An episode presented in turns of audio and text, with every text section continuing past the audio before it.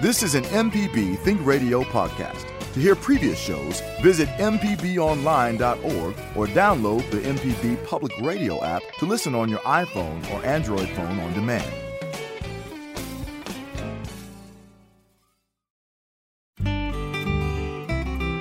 From MPB Think Radio, this is Creature Comforts, the show all about your animals and the animals around you. Kevin Farrell here with Dr. Troy Major, veterinarian at the Animal Medical Center in Jackson, and Libby Hartfield, retired director of the Mississippi Museum of Natural Science. It's an all pet day today here on Creature Comforts. The doors to our pet hospital are wide open, and we're welcoming all your pet questions from the big to the small. Do you have a cat or dog at home, or maybe both? What about questions about exotic pets like rabbits, snakes, or ferrets? Don't hesitate to join the conversation by phone or email. Also, if you've had any general wildlife experiences, we always like for you to call in and share those. So join our conversation this morning by calling 1 877 MPB Ring. It's 1 877 672 7464. Send an email to animals at mpbonline.org. If you miss Creature Comforts on Thursday mornings, it repeats every Saturday morning at 6. Good morning, Libby. Uh, let's start with you. What uh, interesting sightings have you been seeing around your area lately? We had we've seen two monarch butterflies now, so that's probably um, the most interesting thing we've seen, or the most excited we've gotten to know that our monarchs are coming back through. It's uh, too early for them to be laying their eggs because we don't have our milkweed up. But these monarchs, maybe, you know, they we've talked about the long migration that they have. So um, they've probably come up from Mexico and are still heading north. So they were um, nectaring on some flowers and I imagine have head out, headed on out. But we've also, let's see, we've still got orange tipped falcate or falcate orange tip, uh, a pretty little tiny butterfly that um, I think most of our listeners can see if they get out in the yard. Look, at first it looks like a white butterfly, and then when you notice the little orange tips on it, and the underwing is very uh, fancy light green. Um, brocade looking design. It's a tiny little butterfly. And then if we want to look for big butterflies, we're seeing um, tiger swallowtails fairly you know, several, some nice big ones, and also zebra swallowtails. And uh, let's see what else we've got. Uh, I think I had a black phase of uh, tiger swallowtail. And our hummingbirds are here still. So we're enjoying that. Uh, we've, uh, let's see. Oh, I know one thing. I've, I've had a note in fact, last week I had a note. Week before last, Kathleen called in about seeing fireflies. And I'm pretty sure that what she's seeing is Pyractomena, which is um, the treetop flashers. And uh, those are the earliest fireflies, and they're um, they they're called a treetop flasher because they do get in the tops of trees, but they don't have to be in the tops of trees. So people should start watching for those. And in the next couple of weeks, we'll probably get several more species, including the synchronous fireflies. So that's something that we're watch for every evening. We, we're in that mode now where we, uh, of course, we're mindful during the day and look for everything on our walks in the woods, but uh, try to go out every night at least a little bit to look for fireflies and anything else that we might, and to hear the frogs calling too. All right, uh, we've got uh, our friend John Davis on the line calling in from Jackson. John, you're on the air with us. Good morning. I'm delighted to be there. Libby, thank you for talking about insects. Hey, John. You know, perhaps more people want want to uh, look at the uh, flowers and birds this time of year than the insects, but there would be far fewer flowers and birds without insects. What I want to talk about in my yard is uh, one of nature's April Fool jokes on us a kind of scary one.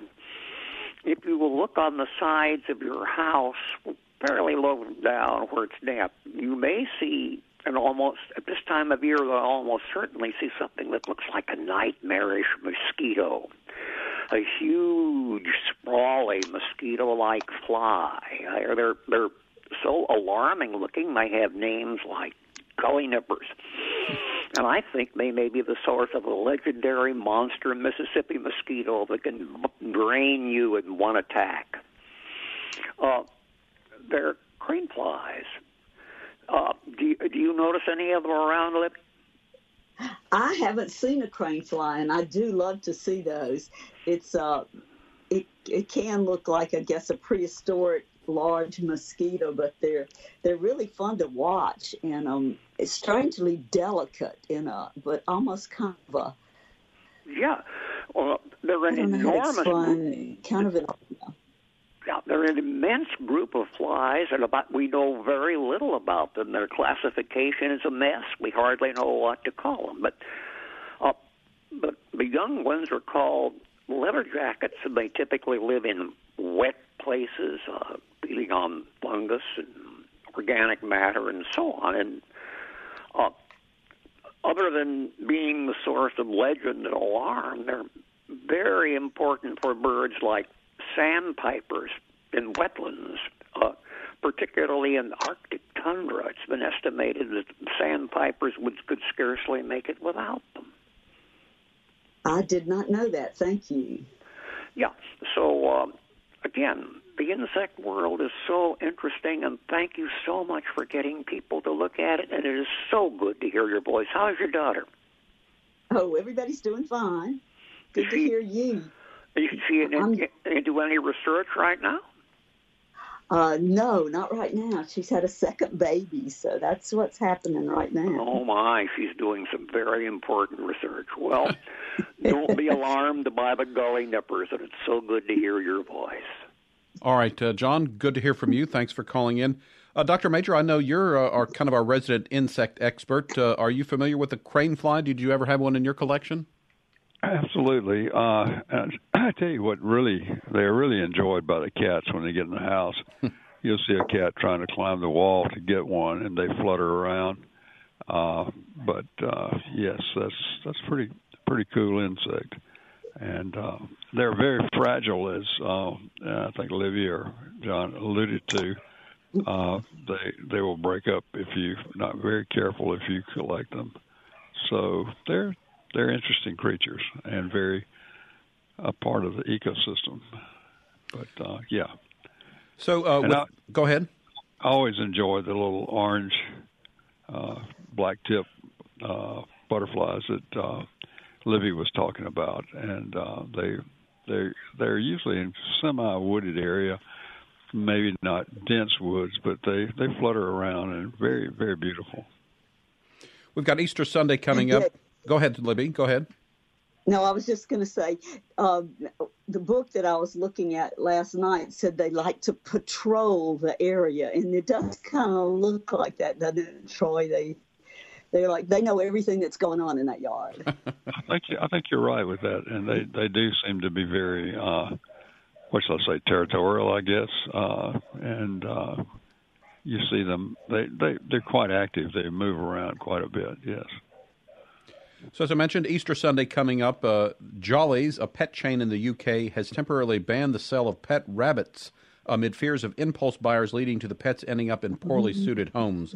Dr. Major, uh, thoughts on a rabbit? Do you think that they make uh, good pets? D- do they require maybe uh, more than, say, uh, having a, a, a, cat or dog at home would? You know, that's an interesting question, and uh, it is one that some people should give thought to before purchasing a rabbit, uh, there's actually a house rabbit society uh, that uh, some people actually have the rabbit in the house running loose. They can be litter box trained uh, and make quite good pets. On the other hand, say there are quite a few that wind up relegated to a cage in the backyard and maybe uh, minimal care as far as feed and this sort of thing. So give a lot of thought uh, before you purchase uh, a rabbit as a gift, especially because. All right. Uh, before our first break, let's work in a phone call. It's our friend Sue who's called in from Beaumont. Good morning, Sue. You're on the air with us. All right. At first, I'd like to say it was good to hear John's voice again, and I recently saw one of those mosquitoes. I didn't know it was a mosquito. I thought Hello? it was very interesting though. And um, what I wanted to ask Libby is, uh, are birds all birds territorial? Because I had a woodpecker out in the backyard, and um, a crow came and just ran him off. and the woodpecker flew right over the house, and it was so interesting to see with his red head and everything. But um, as soon, as soon as that woodpecker comes out there on that tree and starts peck around, you know, boom, boom, boom, boom, th- this crow comes and runs him off. And I'm wondering if are crows territorial? Are all birds territorial? Well, all birds are not territorial. It does vary, but now in the spring, when they're setting up um, territories, usually this is when you'll see most of that territorial kind of behavior. But crows are a little bossy anyway. They, you know, they like.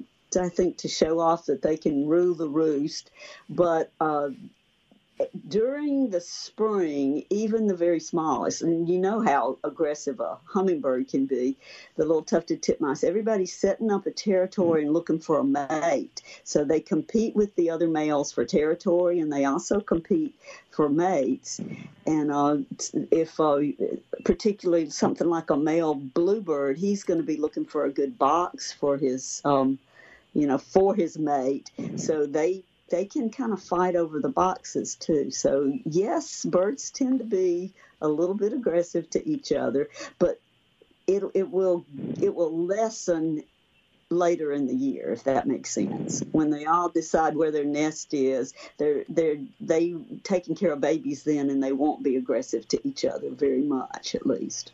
It's interesting to watch them, though. It is, and I, I'm giving them human attributes, I guess. But uh, that's that's part of the fun of watching them, I guess, isn't it? Is to sort of compare them to uh, human society. Well, thank you. Good to hear from Thank you, you. Uh, Sue. This is Creature Comforts on MPB Think Radio. Time for our first break of the hour. When we return, we'll be looking for your pet questions for Dr. Major. Also, Libby's here to talk about your brushes with nature. Call with your questions and comments. The number's 1 877 MPB Ring. It's 1 877 672 7464. Email animals at mpbonline.org. We'll talk to Joe in North Tippah County after this break, so stay tuned.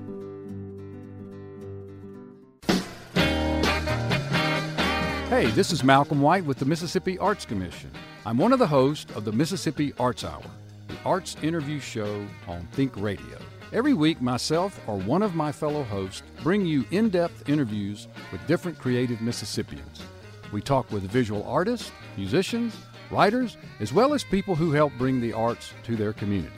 We hear about how each artist learned their craft and get some insight into their creative process. You can hear the Arts Hour every Sunday at 5 p.m. on Think Radio or listen anytime by subscribing to the show through your favorite podcast app. You're listening to Creature Comforts on MPB Think Radio. Kevin Farrell here with Dr. Troy Major and Libby Hartfield. If you want to join our conversation this morning with a question or a comment, our phone number is 1 877 MPB Ring. It's 1 877 672 7464. You can email the show, send it to animals at mpbonline.org. Got some calls to get to and an email, so off we go for this episode of Creature Comforts. Let's start in North Tippah County. Joe has called in today. Good morning, Joe. Hey, Go Good ahead. morning. How are you? We're doing good. Uh, well, I just wanted to report I have a Meyer lemon tree that I have to take in my house in the wintertime, and it always blooms uh, and before I can put it outside. So it, it was full bloomed, and I had to take it out yesterday, put it out in the yard, and I wasn't out there about 10 minutes. There was four large uh, butterflies on that bush within 10 minutes after I set it outside. And they uh, they were the size of a monarch. They were yellow, but it seemed like they were a brighter yellow than a monarch. Uh, I don't know what they were, but they were beautiful, and they they stayed there fluttering around on my tree. And uh, I usually get three crops off that tree in one year. Uh, last year, I I took a little brush and pollinated some of the blooms before I put it outside and then I set it outside and it bloomed again, and uh, the insects pollinated, and then in the middle of the summer it bloomed again, and I got three crops off that. I guess I got 20 or more uh, big lemons about the size of softball, uh, about size of a uh, uh, tennis ball, and so I thought I was having a pretty good crop off of it. Libby, any thoughts on the big yellow butterfly? Yes, one of the swallowtails does pollinate citrus and uses it even as a host plant. And I can't remember if it is the giant swallowtail. I want to say it might be the giant swallowtail. I'll look it up right now. But that's right on spot. One of those butterflies is um, hosted by citrus. So I'm so glad that they found your citrus tree. That's that's great. Uh, I was thinking I didn't know whether the, what the color was exactly. The the big yellow butterflies we have, but also the viceroy uh, looks very similar to a monarch, so it could have been that as well. Well, they were oh, beautiful, yeah. beautiful bright yellow. Okay. All right, uh, Joe, thanks for calling in, joining our conversation this morning. Uh, let's uh, take an email here. This is an interesting one. Uh, it says, We walk a gravel road a few times each week. There's a pool of water along the road and a log on the far side of the pool. Usually, turtles will be lined up along the log, taking in the sunshine. On a recent walk, as the log came into view, there was something at the middle of the log with a few turtles on one end. As we got closer, that something stood up and flew away. It was a duck. It seemed unusual that the duck could take over the log and intimidate the turtles. On subsequent walks, the turtles have reclaimed the log to their exclusive use. At least that's what we observe on our walks. Dr. Major, uh, any thoughts on that? I know turtles do seem to be kind of skittish. I know that when I see them in the park, sometimes you don't get uh, too close, and then they're off on their way, you know, underwater or, or seeking shelter. Uh, could a duck and turtles coexist on a log? Do you think? Well, that sounds like an extreme case of social distancing. I, I'm just not real sure exactly what's going on, but yes, the duck could be rather, uh, what shall I say, fractious and and would scare the turtles. I would think possibly, but it sounds like they were existing together. So uh, the the duck just wanted some of the turtle space, I guess. Any thoughts, Libby? Well, uh, just one thing that occurs to me is that people generally scare turtles off of logs. So when our caller or our observer walked up, that really might have been what scared the turtles off the log more so than the duck. They're probably used to the duck's existence and they might share that log. I know that in the museum aquariums, of course, that's not a natural environment, but various species will get on a log together and really they'll tolerate each other pretty well. So I really wonder if the person walking up might have been what scared the turtle away more so than the duck even. And also, does that make sense? Yeah. Would it be too that if maybe there were some bold uh, turtles that got up on the log with the duck there, and then when things didn't go south, as it were, you know, that everybody got along, uh, that maybe they realized they could share the log uh, on on on occasions. Yeah, yeah. All right, got another caller to get to. Uh, this time, let's talk to Dina in Brandon. Good morning. You're on the air with us. Go ahead.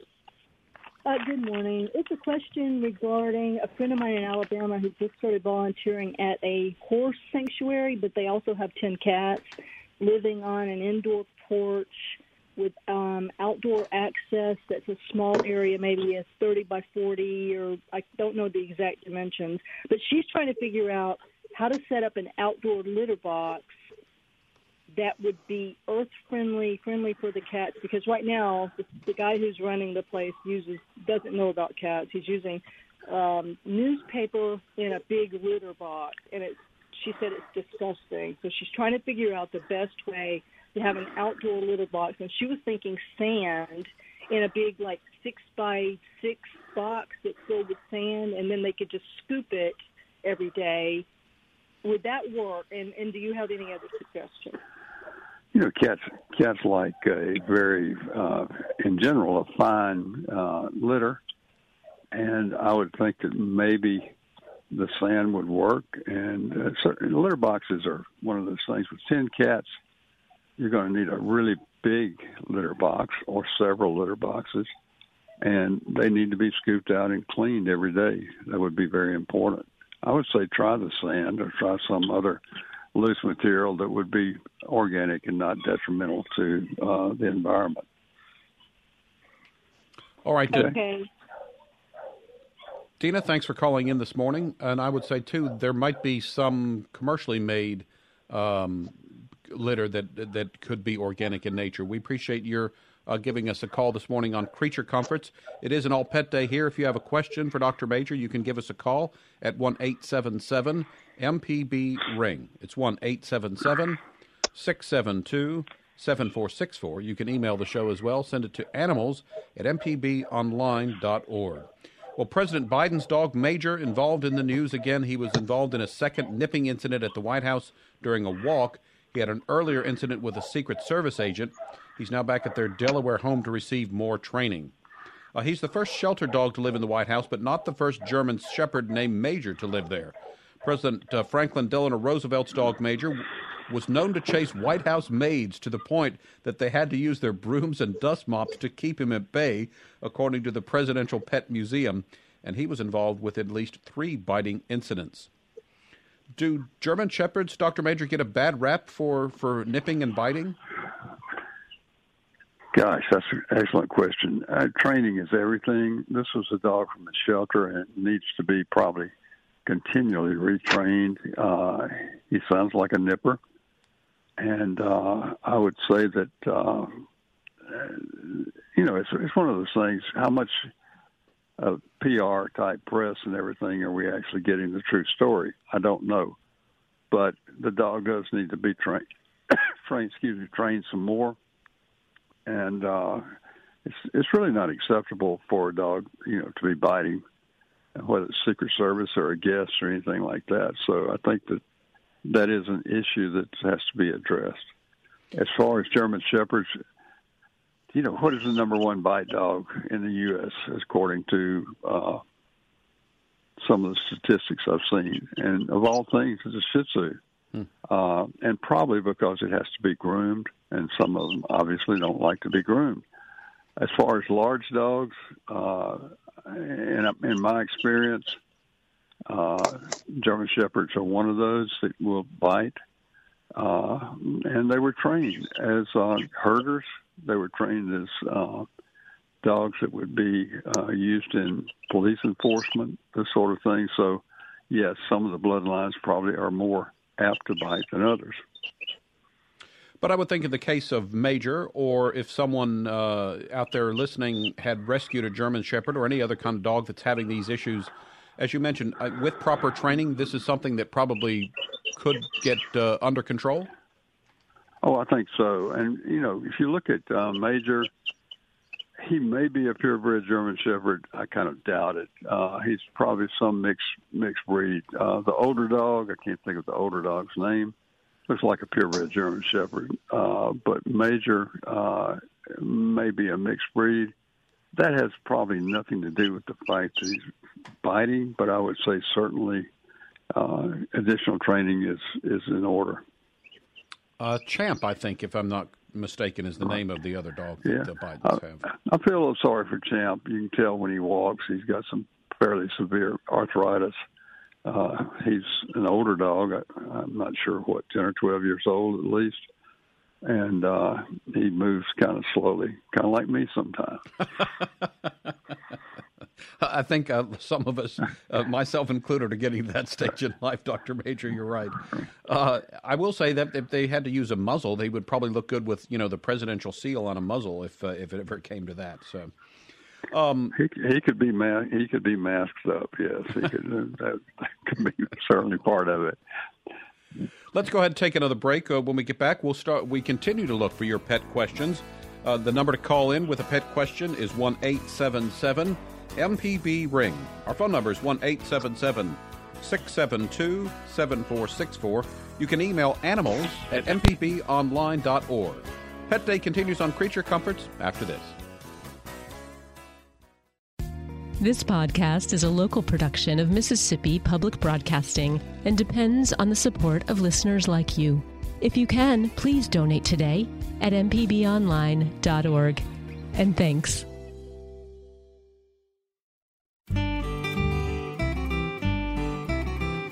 This is Creature Comforts on MPB Think Radio. I'm Kevin Farrell here with Dr. Troy Major, veterinarian at the Animal Medical Center in Jackson, and Libby Hartfield, retired director of the Mississippi Museum of Natural Science.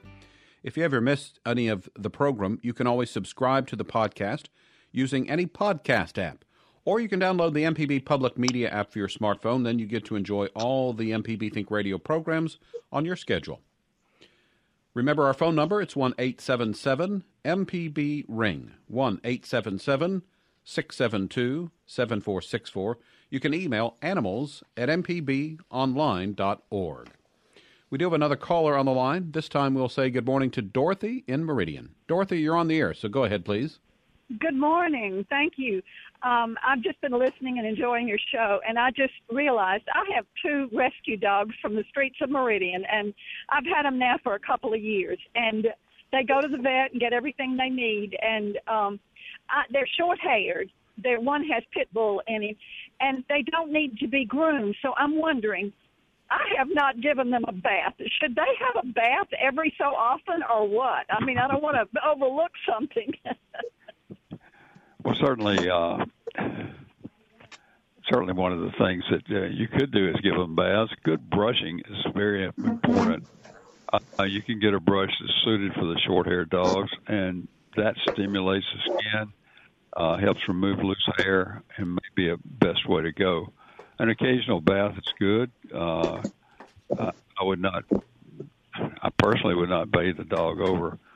If it was my dog, over once a month. Uh, sometimes medical conditions will dictate uh, frequent baths, but in most cases, good grooming with a brush or comb certainly will suffice.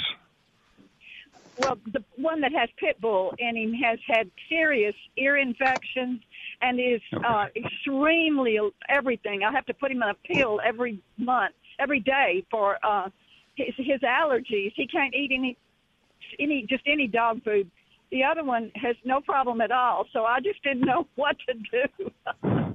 one thing I would say when you bathe your dog, clean the ears first if you would, and then when you bathe, always put a cotton ball down in the ear to keep keep soap and water out of the ear, and then remove the cotton ball when you're finished. Sometimes if you leave soap or soap gets down in the ear, it can cause some irritation on its own. So I would suggest doing that if you bathe them. Sound like you've okay. got some good dogs. Good dogs. I, the uh, I, I, I do. very good. Thank you. Thank you for your help. That's exactly what I needed. Okay. Bye bye. Thanks, Dorothy, for your call. This is Creature Comforts on MPB Think Radio. We've got some open phone lines on this All Pet Day. So if you uh, want to give us a call, the number is 1 877 MPB Ring. It's 1 877 672 7464. You can email the show, send it to animals at mpbonline.org. In fact, we got an email from our buddy Joe McGee, who comes on the show quite frequently. Uh, the great information about frogs and birds and insects and that sort of thing. And he sent along a photograph of the crane fly that we were talking about earlier, one that he uh, photo uh, uh took a photograph inside of his house from May of 2020. He said they're food for many species of birds. Uh, and uh, uh, uh, Java, maybe you can post this picture on, on the website. This thing, I've never seen one before, but as John Davis, who called in to begin our crane fly discussion, mentioned earlier, these are some kind of scary looking things. They're just really long, spindly legs. Uh, and some big wings. And uh, again, Dr. Major mentioned how cats love to chase them around. I can see that. And Libby, you mentioned how delicate they are. And again, from the picture, uh, you can see that as well. So if you're like me and have never seen a crane fly, hopefully we'll be able to post that picture uh, online with uh, the with the podcast so that you can see exactly what they look like. Kevin, one one thing I'll mention, as far as I know, and somebody correct me if I'm wrong, but they don't bite. So I haven't, I've never uh, heard of one of them biting a person or anything like that. So they're they're harmless, but they can attract the attention of cats for certain. Cats have spend hours, if not more, on uh, one of those just on the wall or this sort of thing. They can't stand it. Uh, I wonder if they're related to dragonflies in any way because the, they kind of have the, a similar uh, body shape, from what I can tell, and the wings look a little bit. The the legs are what get me. That just that's like huge legs. Well, yeah, I you know, don't think they're related to dragonflies. For one reason, dragonflies are such tough, and you know they're the strongest flyers. And um, crane flies are pretty delicate and easy to tear up. But thank you, Troy. That is the best thing to mention is that they don't bite at all because we did compare them to a mosquito and they kind of look like a great big mosquito, but they don't bite at all. And they, you know, they're not at all interested in eating a, a blood meal like mosquitoes are. Let's think about this. Compare them to a Model T versus a jet. Uh, the dragonfly being the jet, and and these may be more like the Model T, or at least one of those contraptions where that man was trying to learn how to fly. They they look pretty yeah. awkward. They get around, but they look pretty awkward when they're flying. All right, so maybe they're an early model, huh? right. We've got another caller on the line. We'll say good morning to Bill in Madison. Bill, thanks for calling. You're on the air.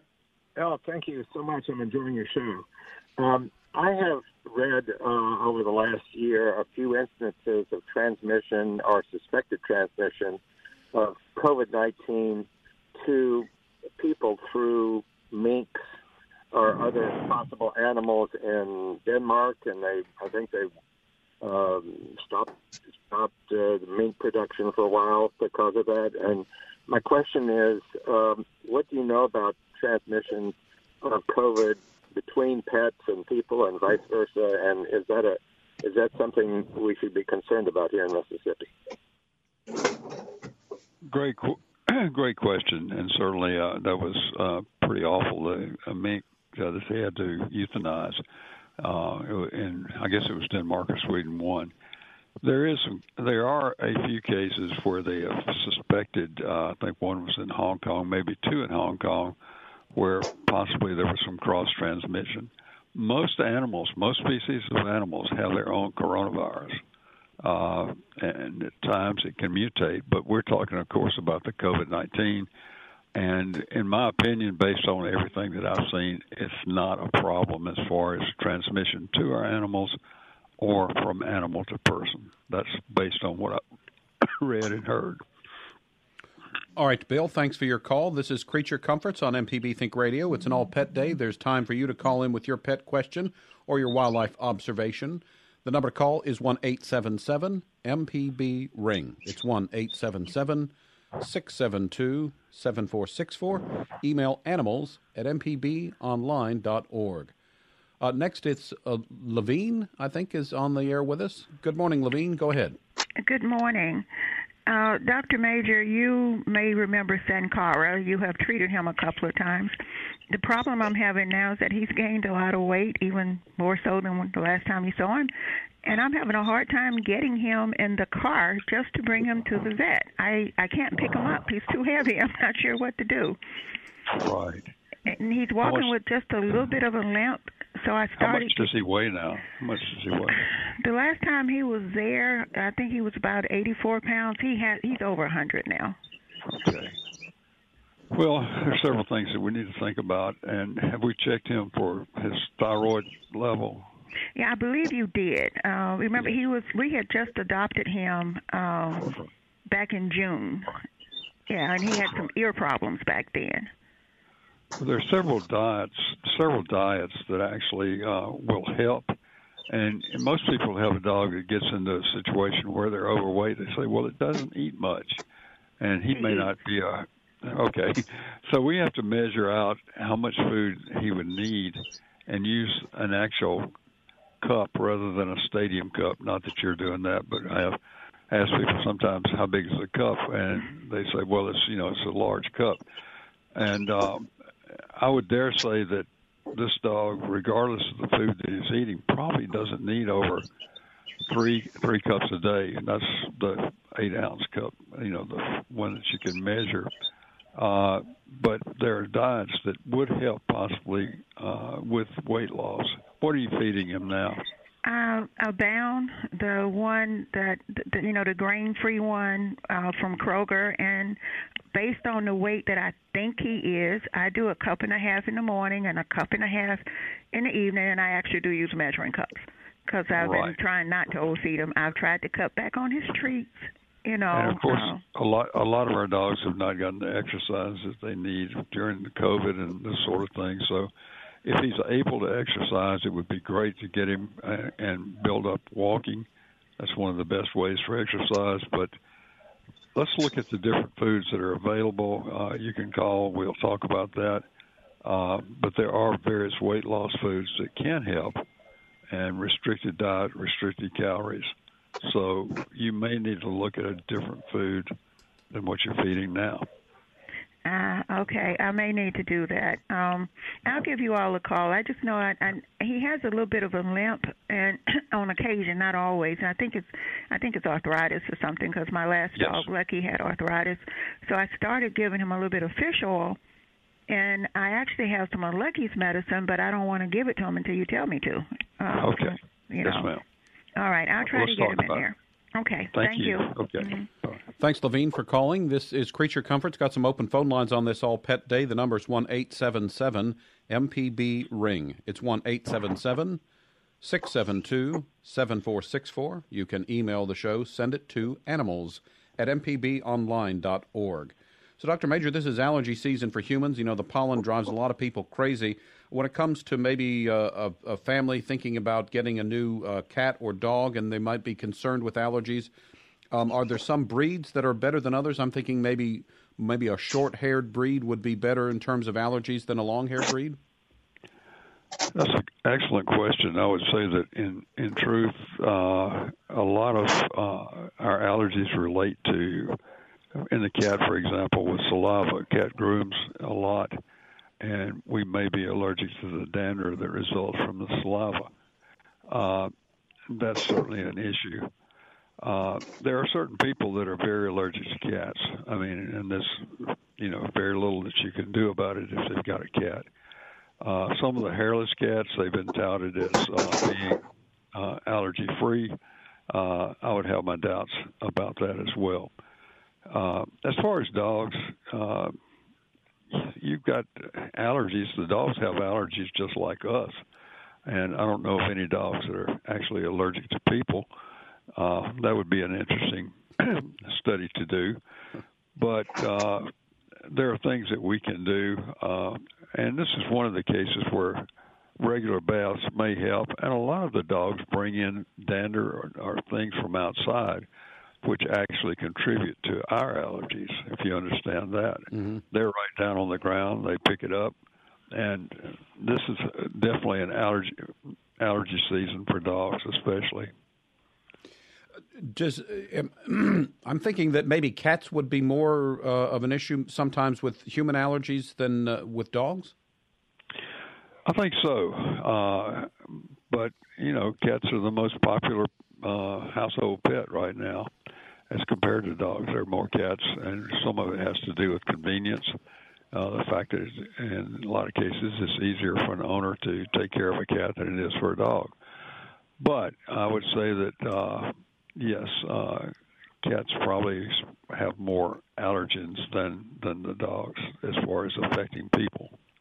But again, that's just another thing to uh, to think about uh, before you bring a pet into your home. Right. Uh, one of the things that you need to consider before right. you do it, because if you you know if you bring one in and there's issues, then that's a little harder to resolve.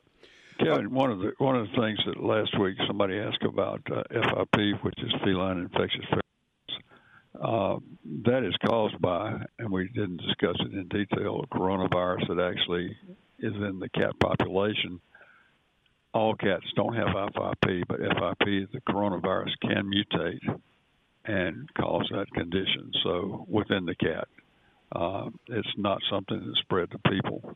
So I just wanted to kind of clarify that. I don't think we uh, got into a great discussion about it. The lady had a question about FIP. Yeah, I remember that. Thank you for the follow up. Uh, it's time for our last break this hour. It's an all pet day today. Dr. Major, still ready to take your pet questions. Join the conversation and call in with your questions or comments at 1 877 MPB Ring. It's 1 877 672 7464 email animals at mpbonline.org. Looks we've got a couple of callers on the line. We'll get to those calls after this break. Contractor ever tell you the price of something and it sounds so high you think, eh, maybe I'll try it myself? Some jobs just aren't that difficult, and yes, you can do it. If you want to find out how to do those things, listen to Fix It 101, podcast everywhere. You're listening to Creature Comforts on MPB Think Radio. Kevin Farrell here with Dr. Troy Major and Libby Hartfield.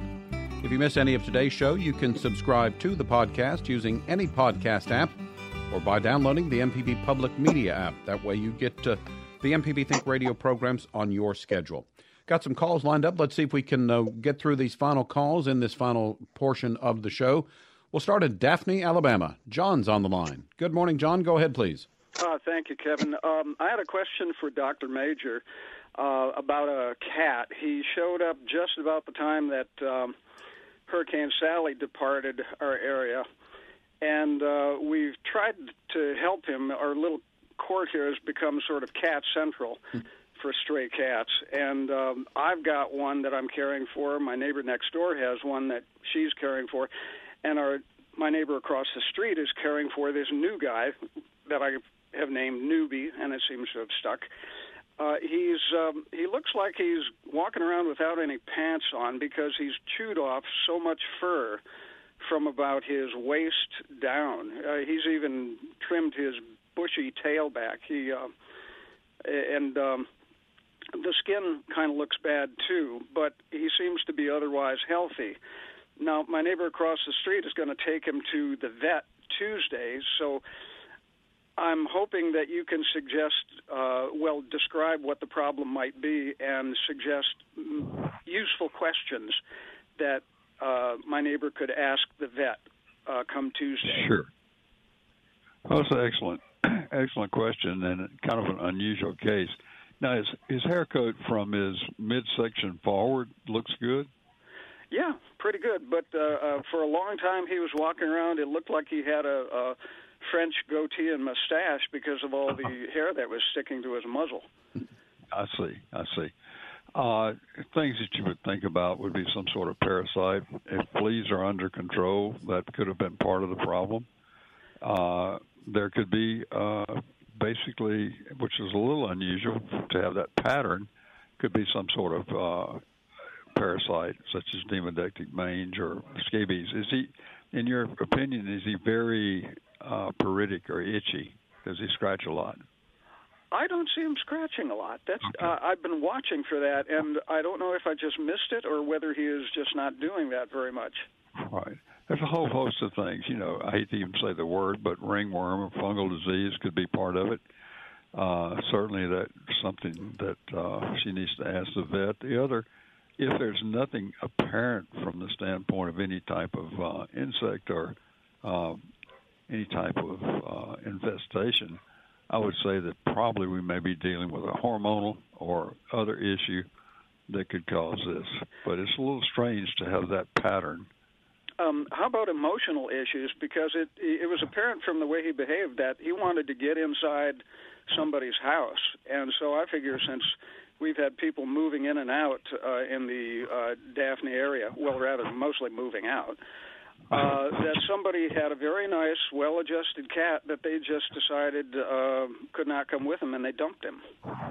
That's an interesting thing. And of course, Sally came through what six, eight months ago. Uh, September fifteenth. Yeah. Yeah. So you would think that uh, if he's adjusted with this person, that he probably would be growing some hair back. If the hair is not coming back, and you're not seeing him pull the hair out, uh, I would say that yes, uh, psychological or emotional problem could be part of it, but uh, under good care, you would think that it would be uh, growing back. So it's a, it's a little complicated, and those are some questions I would ask, trying to rule out any type of skin parasitism, uh, a possible hormonal uh, uh, situation with the cat, and uh, also the emotional part. So she's got her hands full in trying to talk to the vet, and hopefully she'll find somebody that will listen to her and can figure out what's going on. Maybe report back to us uh, in the future as far as how this cat's doing. Okay. All right. Thank you very much. Thanks, John, for your, your call. call. Let's go next to Terry, who's in Tippah County. Good morning, Terry. Your turn. You're on the air. Hello. Uh, my dog, an inside dog, has just terrible troubles during storms, such as the the ones we had the last few days. Any ideas to provide comfort or anything during the thunderstorms? And the dog is mostly deaf, so I don't. a dog is probably perceiving changes in uh, the uh, atmospheric barometric pressure. A lot of the dogs can can sense when a storm is, you know, several miles away uh, without actually hearing anything, to my knowledge. But there are some medications that could be given, and usually you have to with this type thing. Is she calm otherwise when there's no storm around? Right. Yes. Absolutely. Okay. Uh, talk to your vet. I would say probably in this case some sort of uh, tranquilizer uh, would be good. A lot of our dogs react to fireworks and big parties and things like that. I would suggest that, but uh, one of the uh, what shall I say, least expensive and uh, has to have a prescription. But we have a fair number of dogs that are on generic Prozac, uh, which seems to work pretty well from the standpoint of at least leveling this uh, anxiety or disturbance off. Talk to your vet about that and see what see what the vet has to say. Okay. Okay. Thanks so much. You're welcome. Thank you, Terry, for your call. Next, it's uh, Alan in uh, Theodore, Alabama, on the line. Go ahead, Alan. You're on the air with us. Great comment on earlier. I've had over 20 years of experience with German Shepherds and never had a bite issue. They are physically a very active and interactive uh, animal. They'll interact with you like a member of the family. They are wanting to have something to do. Uh, if the dog has not been abused, there shouldn't be any problem. If it has been abused, you may need a Prozac type of issue to, if they're under control. Usually they'll be very shy or aggressive. Never had a problem. Most of the skin problems come from flea issues. And even though you do everything that you can, you can't stop the fact that people next door have cats that come onto your property and the cat fleas are there.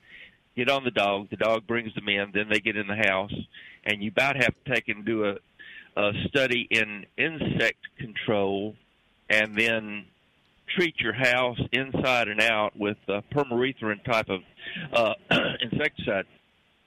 Also, bathing the dog with a mild Dawn detergent type of a thing as needed, and the flea control. But you'll spend a lot of money at the veterinarian, and they'll they'll be so happy to see you and do all kind of treatment for your dog's hot spots, and they'll get them cleared up. But if you don't do the flea control inside, outside, and on your dog with some professional products, you're always going to have problems. And we've had dogs and puppies and I just have a great time playing with the puppies, and then we do rehome them to other people that want them. But the main thing is that I get to play with the puppies and socialize them before they go to another family, and those people never have problems with those dogs because we keep in contact with our customers. And just to comment, more or less affirming what the uh, veterinarian had said earlier, uh, if there's a problem with your German Shepherd, you most of the time have to look around at the environment and handle that issue and a little bit with the dog also, but keep them very active. They are they really need the outside activity every day.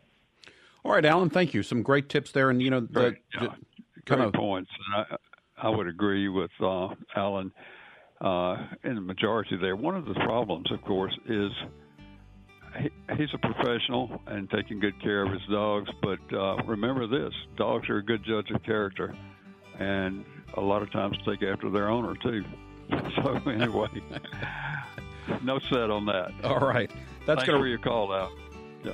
That's going to wrap us up for today. Creature Comforts is a production of Mississippi Public Broadcasting Think Radio. Funding provided in part by listeners like you. And thanks to everyone who made contributions during our drive time last week. It was quite a success. If you need to find today's show or previous show, go to mpbonline.org slash creature creaturecomforts. Our show is produced by Java Chapman, and our call screener is Liz Gill. For Dr. Troy Major and Libby Hartfield, I'm Kevin Farrell, inviting you to stay tuned because up next, it's AutoCorrect with the lady auto mechanic, Allison Walker. We'll be back next Thursday at 9 for Creature Comforts, heard only on MPB Think Radio.